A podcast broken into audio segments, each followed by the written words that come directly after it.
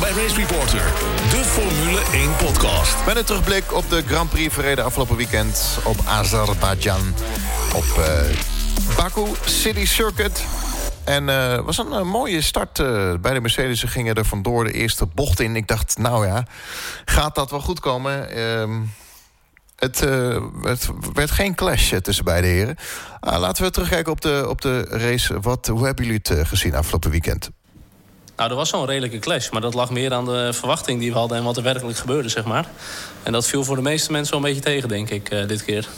De grote, uh, wat mij opviel bij die start was natuurlijk het feit dat Verstappen niet echt lekker wegkwam en vervolgens achter uh, Sergio Perez terechtkwam. Dat was op zich een beetje jammer, want daar verloor hij nog wel wat tijd. Nou ja, Verstappen had eigenlijk, en dat bleek later ook naar de herstart en zo, wel wat last van het opwarmen van zijn banden. Dus dat zal daar wel mee te maken hebben gehad, denk ik. Maar goed, al met al denk ik een goede wedstrijd van Brinta Bottas natuurlijk. Aan de andere kant heb ik ook wel het idee, ik bedoel, Mercedes werd wel gewoon weer geholpen door missers bij Ferrari en Red Bull. Uh, ik bedoel, Vettels eerste stint, die leek helemaal nergens naar. Uh, bij Leclerc was de strategie uh, natuurlijk gewoon weer niet goed. Onze dronken Baviaan was er terug aan het roer. Um, dus ja, weet je, Mercedes is tot nog toe vrijwel foutloos en de concurrentie niet. ik denk dat de verschillen niet zo groot zijn zoals ze nu in het kampioenschap lijken. Maar Mercedes doet tot nog toe gewoon absoluut alles goed. Ja, het, wordt, het wordt ook steeds lastiger om ze gaan in te halen zometeen. Uh, ze zijn zo meteen gewoon echt mijlen ver weg. En als je dat nog wel goed maakt, dan wordt het natuurlijk wel een stukje lastiger. Maar goed, sommige mensen hebben het nu inmiddels over Bottas 3.0. Nou, ik zou het denk ik nog even Bottas 2.1 willen noemen. Het is nog steeds de Bottas die we misschien in Australië zagen. Wel goed, wel stabiel. Kan uh, echt wel mee gaan vechten met Hamilton. En ik denk dat mijn hoop toch een beetje op Bottas is gevestigd dit seizoen... om het uh, voorin nog een beetje spannend te gaan maken, de komende races. Nou, ik denk dus dat het verschil tussen Mercedes en de rest wel echt heel groot is. En dan is het niet zozeer dat ze een veel snellere auto hebben. Maar alles klopt gewoon bij het team. Alles gaat goed. De strategie, de rijders zijn foutloos. Uh, ze hebben geen gekke teamorders zoals bij Ferrari. Uh, de motor is goed, zoals bij Red Bull niet helemaal op orde is. Alles bij elkaar klopt dat team gewoon aan alle kanten. En bij Ferrari en bij Red Bull is het al jaren gewoon ja, die hebben minpunten. Ja, het is ook vaak Red Bull die natuurlijk een risicootje heeft genomen met uh, strategie. Pakt vaak goed uit. Een paar keer natuurlijk ook niet voorheen.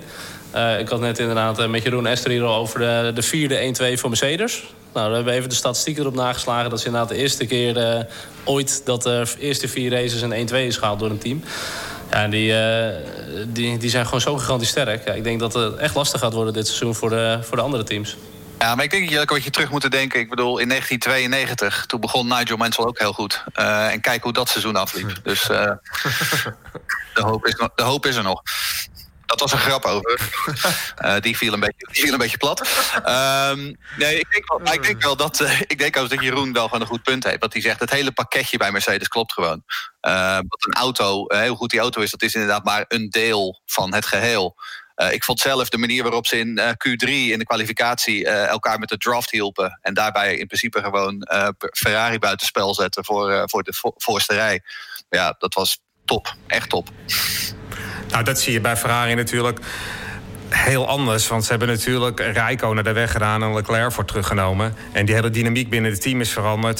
Ze zitten heel erg in een maag, denk ik zomaar, met die teamorders. Wie is nou de kopman en wie dan weer niet? Um, ze hebben daar een heleboel overhoop gehaald. En dat werkt nog niet heel erg in het voordeel van, van Ferrari, denk ik. Bij Rijkonen, met Rijkonen erbij was alles veel duidelijker. En nu is gewoon alles anders geworden. En ze worstelen ze daarmee. En bij Mercedes is het gewoon heel makkelijk. Uh, vooralsnog laten ze alles gewoon doorrijden. En waarschijnlijk, naarmate het jaar vordert... zal Hamilton weer het overtouw nemen. Of hoe noem je dat eigenlijk? Overhand nemen. Omdat, uh, dat doet hij eigenlijk ieder jaar. Ieder jaar zie je hem gedurende het jaar steeds beter en beter worden. En dat verwacht ik eigenlijk dit jaar ook. Dus ze komen ook helemaal niet in de knoei zo meteen met kopman en tweede rijder. Dat gaat zichzelf op een natuurlijke wijze selecteren. En bij Ferrari, ja, daar moet de, de, de rangorde moet zich nog een beetje bewijzen. En vooralsnog wordt het alleen maar opgelegd. En Leclerc is er niet heel blij mee, denk ik. Nou, ik denk dat je gelijk hebt. Want wat, je, wat jij zegt, Hamilton wordt natuurlijk steeds sterker. Dat was natuurlijk vorig seizoen ook zo. Hè. Bottas begon op zich best goed. Uh, had alleen iets meer pech, uh, waardoor hij een aantal resultaten niet, uh, niet kreeg. Uh, maar Hamilton, naarmate het seizoen vorderde, nam gewoon steeds meer de regie over. En ik, ik verwacht inderdaad dat dat nu ook gewoon gaat gebeuren. Um, kijk, het zijn pas vier van de 21 races. Dus het is me nog net iets te vroeg om te zeggen... nou, Ferrari ligt helemaal buitenspel. Maar het moet wel echt heel snel anders. Uh, en ik denk dat Barcelona daarvoor een eerste uh, kans is. Nou, het vervelende is niet zozeer... Ik denk wel dat Ferrari zich door kan ontwikkelen... en, en zelfstandig races zal gaan winnen en al dat soort dingen meer. Maar Mercedes gaat geen terugval krijgen. En dat wordt gewoon het hele vervelende voor Ferrari en voor Red Bull... om zich nog toch te terug te vechten in de wereldtitelstrijd. Ja, denk ik ook. Maar ik denk achteraf is het nu al uh, ten opzichte van het vorige race... misschien wel iets logischer dat Ferrari toch al vrij snel... Uh, hun geld heeft gezet op Vettel... om daarmee maximaal punten te scoren. Ja, ten koste van Leclerc. Maar ze hebben denk ik ook wel ingeschat... het is een leerjaar voor Leclerc. Hij is supergoed.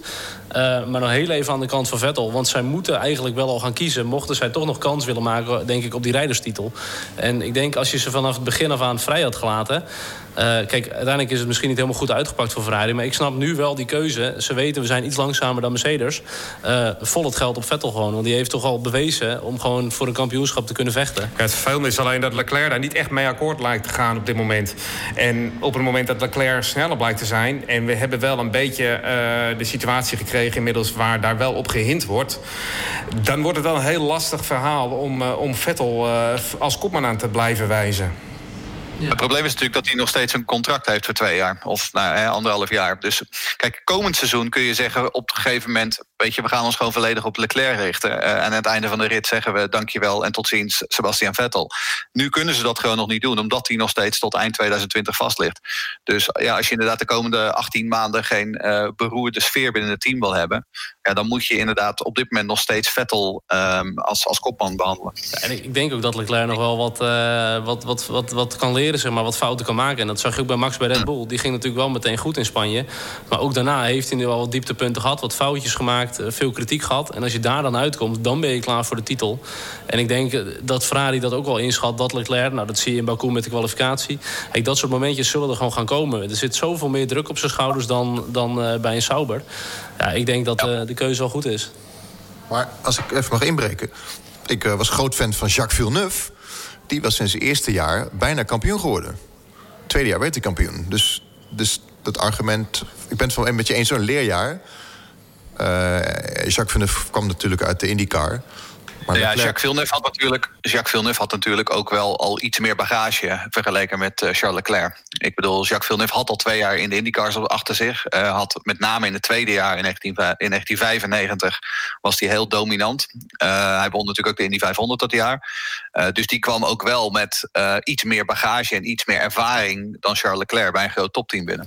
Ja, en het zijn andere tijden. Hè? Dus ik denk dat er ook op rijders, er wordt zoveel meer verwacht qua fitheid, qua ervaring, qua mediadruk. het is niet alleen maar meer instappen en uh, je rechtervoet omlaag en die auto de bocht omslingeren. Dus uh, ja. Recenter deed Hamilton het natuurlijk ook. Hè. In 2007 en 2008 presteerde hij er gewoon hartstikke goed. Alleen wat je niet moet vergeten is dat Leclerc die rijdt natuurlijk bij Ferrari. En bij Ferrari is alles natuurlijk veel en veel groter. De druk op die jongens is vele malen groter. Dus daar zit ook nog wel wat verschil in. En Jacques Villeneuve die reed in een superieure Williams. Die had in feite alleen maar Damon Hill. Nou, we weten hoe Jeroen D. over Damon Hill denkt. dus eigenlijk viel het nog tegen dat hij pas in zijn tweede jaar wereldkampioen wordt. Ja, inderdaad. Viel mij ook tegen, inderdaad. Ja. Hij had eigenlijk in 96 al moeten winnen. Maar goed. Eh, zelfs het beste paard struikelt wel eens. Maar goed, uh, waar ik dan echt wel benieuwd naar ben, is Baku. Wat we daar nu uiteindelijk van vinden. Want voor mijn gevoel is het toch een beetje alles of niks. We hebben een jaar gehad dat het niet super spectaculair was. Twee jaar was het, het kon niet gek genoeg. En deze race was toch alweer een optocht. En, ja, ik ben wel benieuwd wat het de volgende keer gaat zijn in Baku. Het is in ieder geval een authentiek circuit, denk ik. Wat je altijd herkent. En... Daar hou ik wel van. Het is geen en muizencircuit. Zoals de Hongarije, Abu Dhabi, dat soort circuits. Dit zijn toch wel het is toch wel een aparte en bijzondere circuit. Dus ik vind het wel een absolute toevoeging. Ja, nee, ik, ben, ik ben het wel met je eens. Het is een toevoeging. Uh, het is zeker vergeleken met iets als kleurloos als Sochi... is Baku uh, absoluut een topbaan. Nou, precies. Uh, de, kijk, ik, ik moet zeggen, als geheel, de race was, uh, st was strategisch gezien was het een interessant steekspel. Uh, qua entertainmentwaarde denk ik dat de vrijdag en de zaterdag uh, iets beter waren. Um, en ja, dan moeten we het inderdaad uiteraard, nu we er dan toch over de baan hebben... Uh, moeten we natuurlijk ook nog even praten over turn 8. Ja. Uh, want turn 8 is natuurlijk gewoon... Uh, gisteren geschrapt worden uit die baan. Want dat slaat namelijk helemaal nergens op. Dat heeft niks op een Formule 1 kalender te zoeken, die bocht. En dan kunnen ze ook stoppen met het asfalteren en het daarna weer wegschrapen van die asfaltlaag. Want, want ik, ik, leerde deze week dat er um, in werkelijkheid altijd klinkers op, de, uh, op dat gedeelte van de oude stad liggen. En dat ze dan ieder jaar voor de race er een extra asfaltlaag op leggen en die dan daarna weer weghalen. Klopt, ja lijkt, ook een beetje, lijkt me ook een beetje onzinnig. Dus misschien kunnen we daar dan ook mee stoppen. Uh, wat kost dat? Ze leggen er een, een plastic laagje neer asfalt eroverheen. Ik weet niet wat het kost, maar ik bedoel... Als je sowieso een straatcircuit hebt zoals Baku of Monaco... of, of eh, deels natuurlijk zoals in Melbourne... Uh, er wordt zoveel gedaan om zo'n circuit op te bouwen. Dan is een laagje asfalt dus echt niet heel spannend, hoor. En ik was afgelopen zaterdag dan bij de Formule E in Parijs. En daar hadden ze ook een deel van, uh, van de baan... was ook gewoon opnieuw geasfalteerd. Ook over zulke klinkers heen. Dus ik denk dat dat uh, op zich niet een argument is. Maar het is een belachelijke bocht... Maar ik denk dat maakt het toch ook alweer zo'n circuit. En weet je, neem bijvoorbeeld de corkscrew op uh, Laguna Seca. Of uh, ja, zo zijn er nog meer bizarre bochten die tegenwoordig... Monaco. Uh, ja, Monaco, weet je wel. Maar ook, ook Eau Rouge of Radion. Um, weet je, er zijn heel veel bochten die, die kunnen niet zomaar meer tegenwoordig. Maar ik denk, het is wel voor iedereen gelijk, hè. En het is een krappe bocht. Maar iedereen neemt dezelfde bocht. Dus iedereen heeft dezelfde kansen. Ja, en de ene neemt misschien wat meer risico of heeft iets minder talent. Ja, dat is dan je eigen probleem, denk ik. Oké. Okay. Zijn, er stil, zijn er stil van? Nou, dat is ook voor het eerst uh, dat als ik iets vertel. het probleem is, ik heb deze hele discussie al op Twitter gevoerd de afgelopen dagen. Ja, was ik bij. Het is het herhalen van zet, hè? Uh, nee, ja. ik ben gewoon geen fan. Ik vind, ik vind het, dat het, het heeft op een, op een Formule 1 circuit niks te zoeken, die baan. Um, aan de andere kant, ik snap dat uh, die, die, die oude stadsmuur die moest en die zou in het circuit verwerkt worden. Nou ja, ja oké, okay, ik snap. Ik, ik ben het ermee eens. Het is een iconische bocht, zonder meer. Maar um, het is niet mijn favoriete deel van de baan, laat ik het zo zeggen. Nou, het is een Formule E-bocht op een Formule 1 circuit eigenlijk. Ja, ja dus exact. ik ben het wel met je eens. Maar het hoort er wel een beetje bij, vind ik hoor. Maar weet je, je zegt uh, het hoort niet thuis uh, binnen de Formule 1. Maar goed, Stroll die hoort ook niet thuis in de Formule 1. Maar goed, met geld kan je nou eenmaal best wel leuke dingen kopen. Ja, dat, is absoluut waar. Dat is absoluut dus we hebben het er maar mee te doen. Maar uh, tot nu toe heeft het wel een beetje uh, wat leuks gegeven aan Baku aan de race, zeg maar. Ik denk dat het anders toch wel een iets minder spectaculair weekend was geweest. Wat betreft Stroll trouwens wil ik wel nog even een shout-out doen... naar de fans die eerder vandaag mij complimenteerden... met mijn artikel over Lance Stroll. Um, specifiek natuurlijk de Lance Stroll fans... die zeiden dat het het slechtste artikel ooit was. Dankjewel. Dan even het drama van Renault, Daniel en uh, Hulkenberg. Oh, dit is er eentje van Jeroen, lijkt me. Ja, ik kijk hem ook al aan. Oké. Okay. nou, ja, een heel, heel slecht weekend. Ik heb toevallig op internet een statistiekje gezien... en ik zal hem later vandaag even twitteren... dat uh, uh, de verdeling van de ranking over de verschillende sectoren. Daar zit Renault in iedere sector tijdens kwalificatie waar ze het achtste team. Dus of ze nou veel bochten hadden in sector 2 of een langer stuk in sector 3, dat maakt helemaal niet uit voor Renault. Het is altijd dramatisch. Het is altijd P8 en nooit sneller dan dat tijdens kwalificatie. Nou, je ziet dan bij andere teams zie je grote verschillen. Alfa Romeo wint alles in sector 3. En uh, Red Bull valt juist weer terug in sector 3. Maar bij Renault is het gewoon dweilen met de kraan open. Er is, niets, er is eigenlijk niets goed gegaan dit weekend. Tot en met de belachelijke actie van Ricciardo aan toe. Die man is van een toprijder bij Red Bull uh, afgezakt naar een... Ja, iemand die niet eens achteruit kan rijden. dus ja, er is daar zoveel mis binnen dat team. En eigenlijk kan je wel concluderen, denk ik, dat in de afgelopen jaren we heel weinig progressie hebben gezien. En Cyril Abitaboul is daarvoor verantwoordelijk. Hij noemde zelf uh, na de dubbele uitval in Bahrein, was dat volgens mij? Ja. Ja. Toen uh, noemde hij zelf het onacceptabel en eerder heb Christian Hoorder dat natuurlijk al jaren geroepen. Dat mocht allemaal niet. Maar ze blijken het nu zelf ook allemaal in te zien. Ja, nou, ik ben het wel met je eens. En wat betreft Ricciardo, ik bedoel, dit is wel een interessante karaktertest voor hem natuurlijk.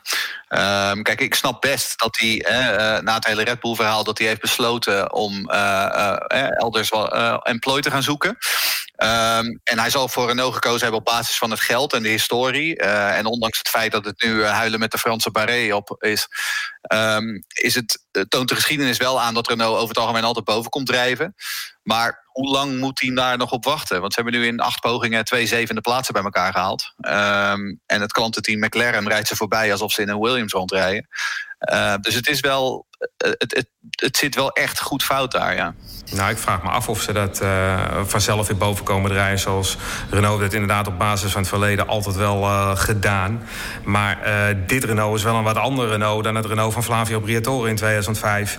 En dit is een Renault dat gewoon vanaf de, de veranderde formule in 2014 gewoon achter de feiten aan heeft gelopen. En toch missen ze Red Bull nu ook. Hè. Daarmee hadden ze gewoon echt een topteam die qua motor ook gewoon het maximale eruit haalde. Uh, weet je, ze konden daarmee podiums pakken, overwinningen incidenteel. En, en dat missen ze. Ja, daardoor valt het nog veel meer op nu dat ze gewoon uh, onderaan bungelen. En dat zag je ook bij McLaren, die natuurlijk uh, huilend wegging bij Honda.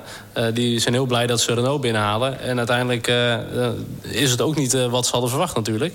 Ja, het wordt wel heel erg pijnlijk om te zien natuurlijk dat er geen progressie in zit. Nou, het is nog pijnlijker, in ieder geval voor Habitable... als je kijkt waar bijvoorbeeld nu Alfa Romeo staat. Want ze hebben natuurlijk in 2016 was het volgens mij hebben ze uh, Frederik Vasseur weggestuurd. En die ging dan aan de slag bij Sauber. En uh, als je kijkt wat een stappen dat team heeft gemaakt... Uh, ten opzichte van de stappen die Renault nu heeft gemaakt... ja, dat, dan, dan staat Bieterboel er gewoon heel slecht op. En ik zie dat nou niet zo heel snel nog veranderen.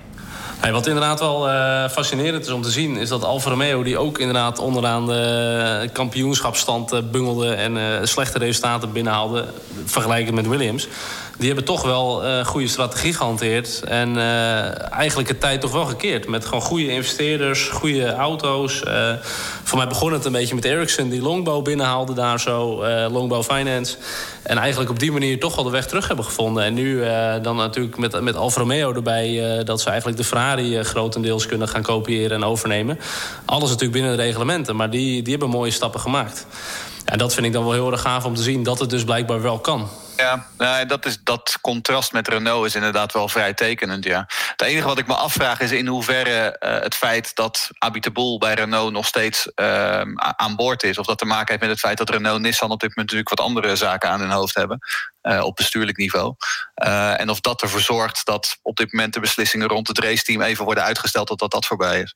Dat is het enige wat ik me kan herinneren uh, of kan bedenken. ja, dat zou best kunnen, denk ik. En je ziet, ze zijn natuurlijk ook actief met Nissan in, in de Formule E. Nou, daar hadden ze dit, dit weekend ook een redelijke misser vanaf 1-2.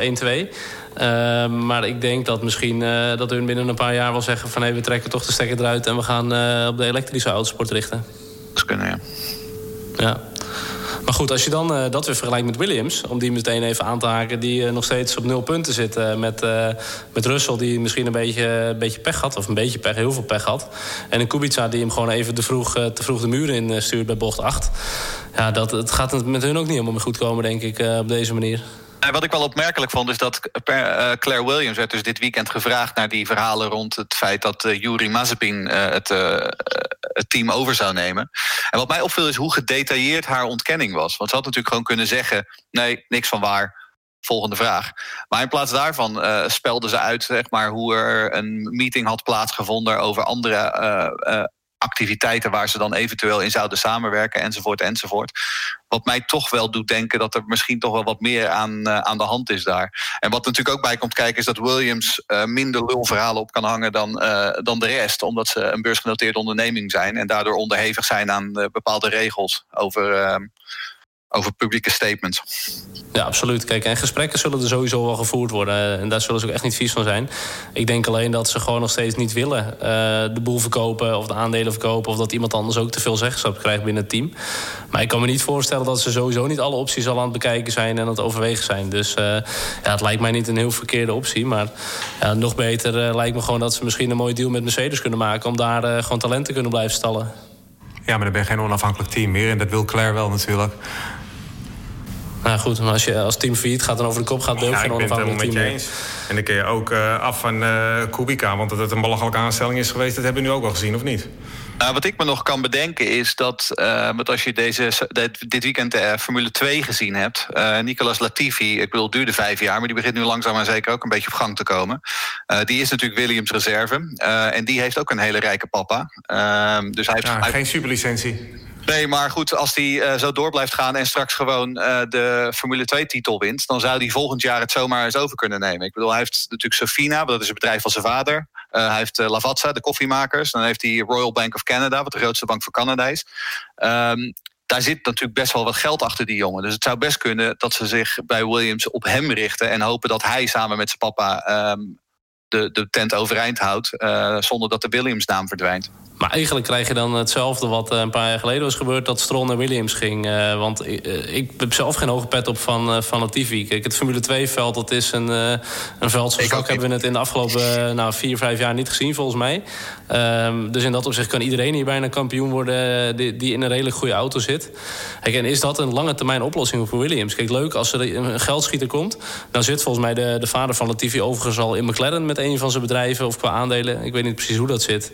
Hij heeft een aandeel inderdaad. Ja, uh, maar het is nog steeds geen lange termijn uh, uh, oplossing voor Williams. Kijk, het blijft gewoon een doekje tegen het bloeden, zeg maar.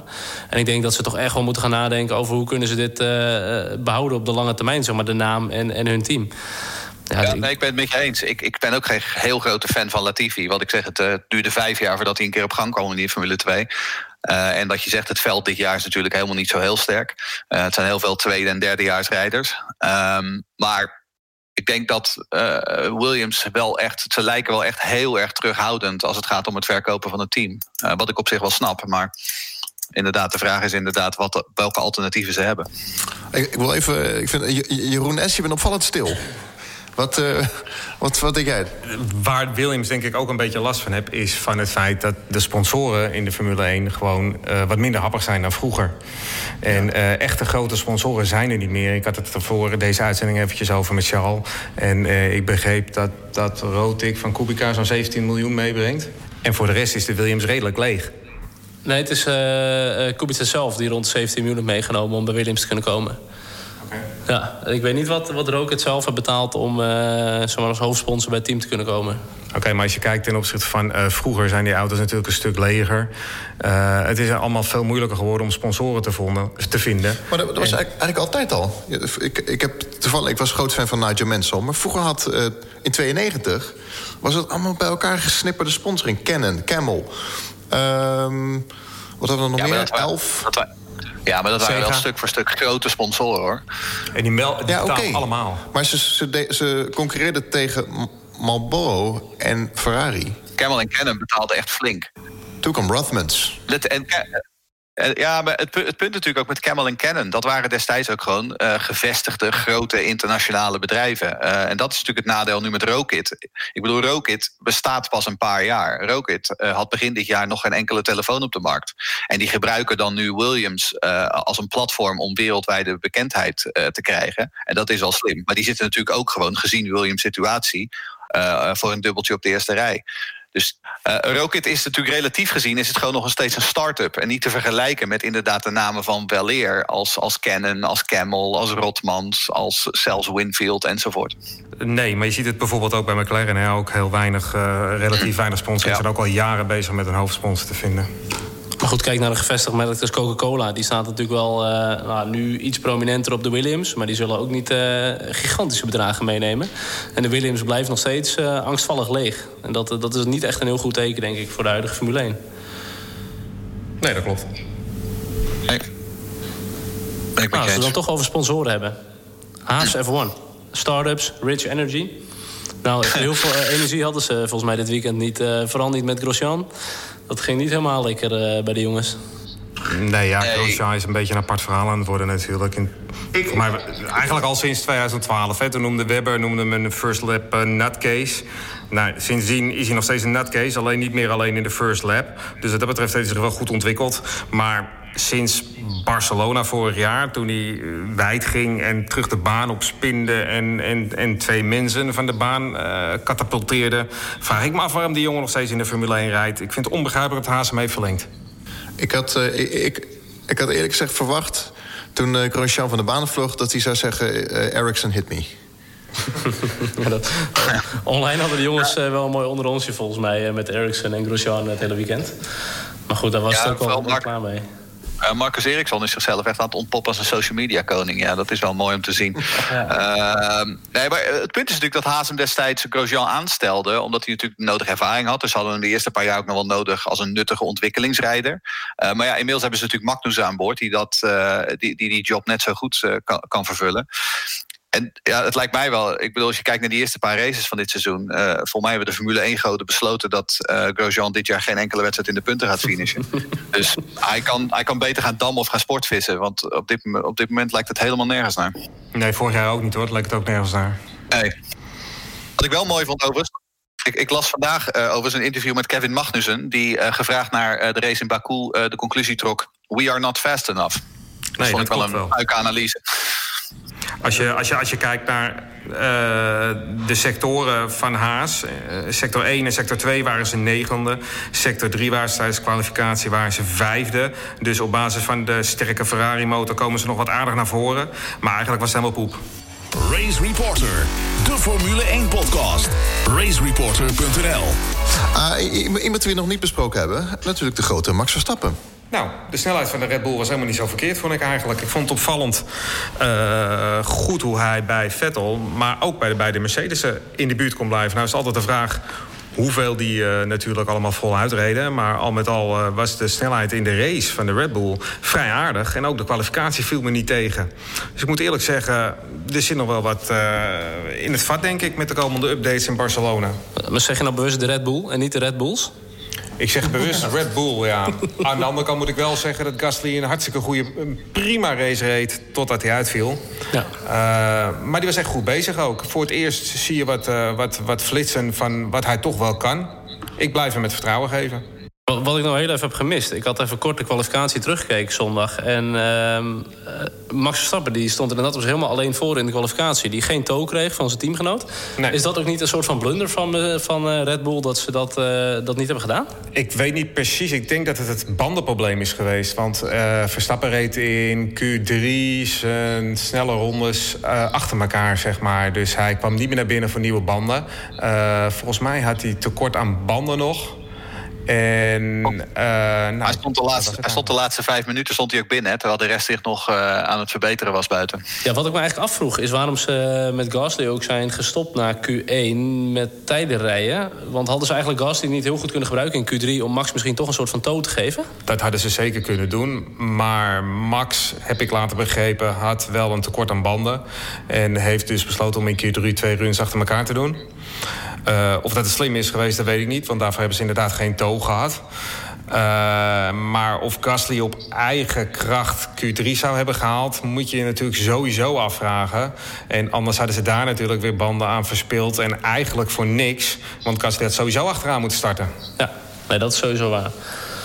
Wat, je, wat ik denk is dat het ook een afweging is geweest... dat men zich bij Red Bull heeft afgevraagd... hoe groot is de kans dat we in Q3 voor de Ferraris en voor de Mercedes eindigen. Um, en dat is dan een afweging die je maakt. En dan is het inderdaad denk ik beter om, uh, zoals Jeroen al aangaf om hem dan gewoon een vroege run te laten maken. Een paar extra snelle ronden achter elkaar. En dan inderdaad gewoon de laatste vijf minuten uit te zitten.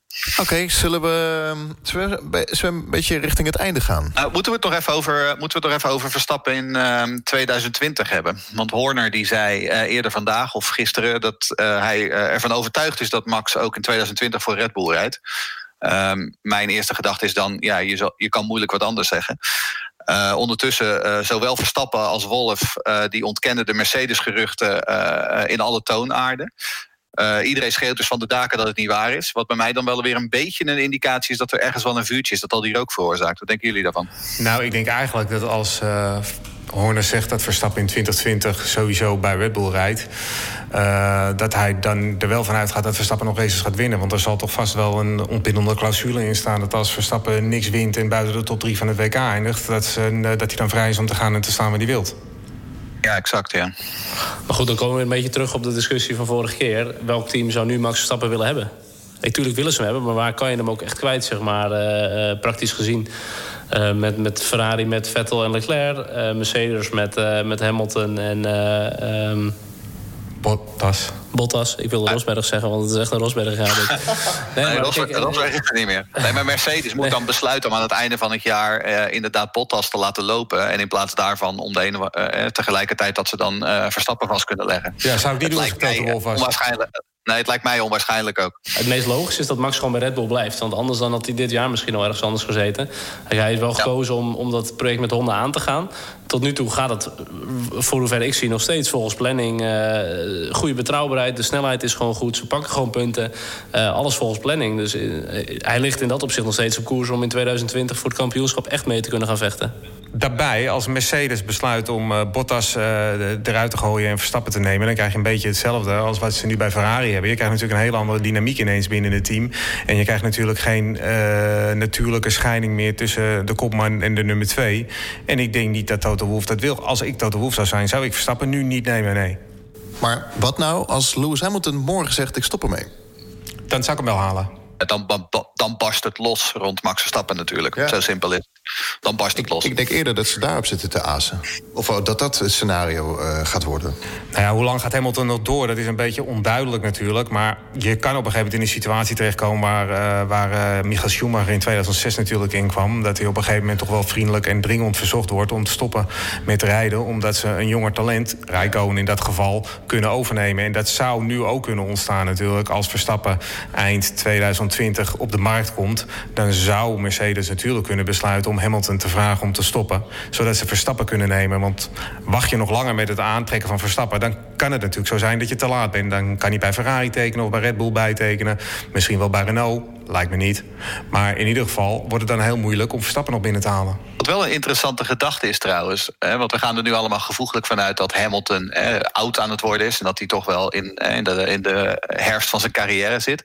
Maar als je kijkt hoe fit die gasten zijn tegenwoordig. ehm, is het wel zo dat Hamilton daadwerkelijk op weg is naar retirement? Of kan hij gewoon er nog tien jaar aan vastplakken? Nee, maar ik denk wel dat hij nog langer door kan. Maar dat is op een gegeven moment de afweging die Mercedes natuurlijk moet maken. Op het moment dat je Verstappen kan krijgen die dan 2,23 is... en nog 10 jaar door kan, of nog wel meer. Of dat je Hamilton hebt die misschien nog maar twee jaar door kan gaan, maar waar je ook het risico bij hebt... want hij is met heel veel andere dingen buiten Formule 1 ook nog bezig... dat hij zijn aandacht en zijn focus gaat verliezen... en dat hij toch wat ouder begint te worden en minder begint te worden. En op het moment dat je dan buiten Verstappen hebt gegrepen... dan heb je misschien wel een probleem. Natuurlijk kan je gokken op Esteban Ocon... maar Ocon zit nog niet op het niveau van Verstappen.